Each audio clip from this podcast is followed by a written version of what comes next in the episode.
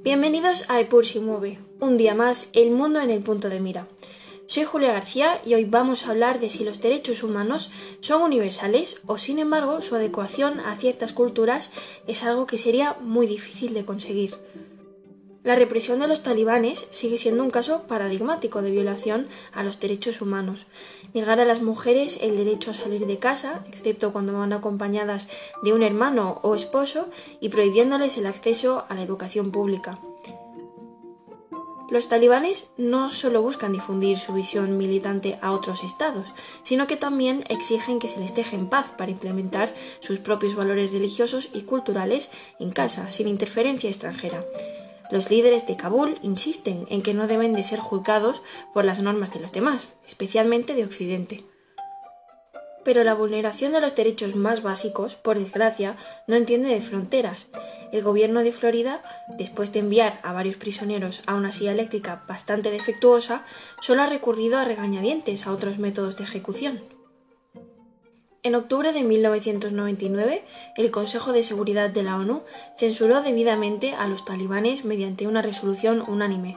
La Asamblea General también ha mostrado su desaprobación al negarse a aceptar las credenciales de la delegación de los talibanes pero los líderes talibanes y otros fundamentalistas radicales en Pakistán, Sudán y otros lugares responde a tal condena argumentando que sus códigos han reintroducido la cohesión social, la decadencia y los valores familiares en sociedades corrompidas por el colonialismo y la globalización. Señalan con desdén la degradación de las mujeres occidentales a través de la pornografía, la prostitución y otras formas de explotación y argumentan que sus esposas e hijas se han liberado de las obligaciones públicas para centrarse en el hogar y la familia. El florecimiento de los derechos humanos en la posguerra ha presentado dos elementos dinámicos, la globalización y la individualización. Contra ambos ha surgido esta reacción violenta. La globalización se ha logrado mediante la elaboración de códigos básicos de protección y, en la medida de lo posible, en un mundo descentralizado, mediante el seguimiento y la promoción del cumplimiento de estos derechos. Inevitablemente, este escrutinio ha entrado en conflicto con las nociones de soberanía estatal. La soberanía, sin embargo, no es lo que solía ser. A partir de mediados de la década de los 50, el sistema mundial comenzó a tomarse más en serio en los crímenes humanitarios. La ONU apenas vaciló antes de decirle a los estados soberanos, tales como Bélgica, el Reino Unido, Francia, los Países Bajos y Estados Unidos, que emanciparan sus colonias. Los talibanes pueden blandir la soberanía nacional como un escudo, pero también se ven a sí mismos como guardianes militantes de una religión y cultura que deberían de estar exentas de un sistema occidental de derechos humanos que es, según su doctrina, contraria al Islam, tal y como lo practican. Al tomar esta posición, han construido lo que se llama el excepcionalismo cultural.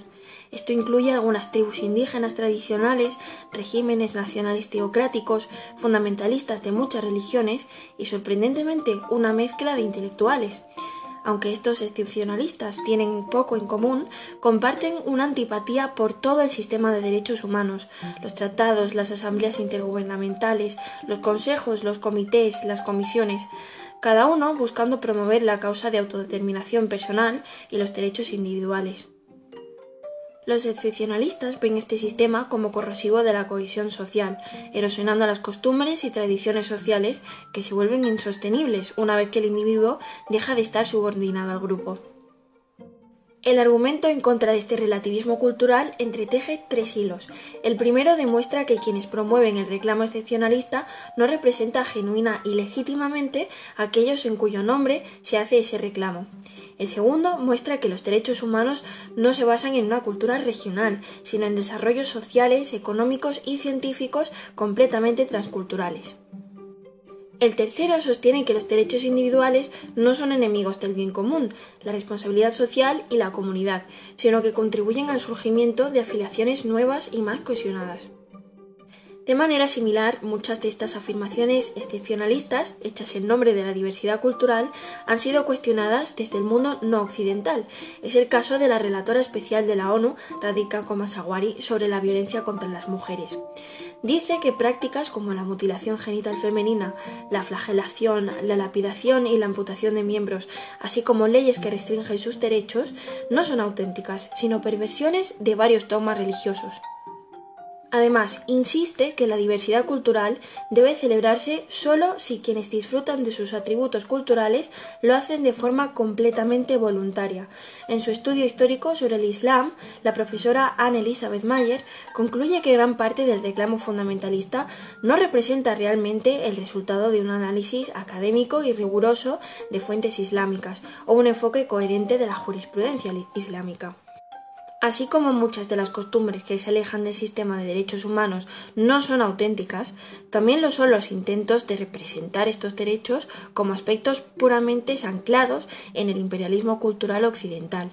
El canon de los derechos humanos está lleno de reglas y están lejos de estar arraigadas en la cultura occidental son en realidad el producto de recientes desarrollos de industrialización, urbanización, comunicación, que son replicables en cualquier lugar, incluso si no han ocurrido en todas partes a la vez. Es difícil argumentar que sean puramente occidentales. Si se examina históricamente la cultura occidental tradicional se parece más a un fundamentalismo como todos los demás. Sócrates, padre de la filosofía occidental, fue condenado a muerte. La lapidación por blasfemia es recomendada por el Antiguo Testamento. Por ejemplo, no hubo tolerancia religiosa en la Inglaterra de Tudor donde durante los primeros 100 años, después del establecimiento de la Iglesia de Inglaterra, cientos fueron ejecutados por fanáticos. Entonces, ¿qué provocó la igualdad de derechos legales para las razas y sexos? Aunque estos desarrollos recientes ocurrieron primero en Occidente, no fueron causados por algún factor cultural inherente, sino por cambios que ocurren a diferentes ritmos en todas partes. Es el caso de la educación universal, la industrialización, urbanización, el surgimiento de una clase media, eh, avances en transportes, comunicaciones, estos cambios fueron impulsados por desarrollos científicos, capaces de afectar por igual a cualquier sociedad. Estos cambios de los que hablamos han aumentado la capacidad de autonomía individual y en consecuencia han alimentado la demanda de más libertad personal. Esta tendencia, como advierten los excepcionalistas culturales, presagia el desmoronamiento de la responsabilidad comunitaria y social, la autonomía individual surge principalmente no de la oposición a la comunidad, sino de los deseos de las personas modernas de utilizar las innovaciones intelectuales y tecnológicas para complementar sus lazos tradicionales con comunidades de base genética y geográfica. ¿Qué crees que debería primar, el principio de autonomía o la cohesión social? ¿Crees que los derechos humanos se pueden aplicar en cualquier cultura? Dínoslo en los comentarios. Muchas gracias por acompañarnos una vez más aquí en Ipur Move y te esperamos la semana que viene.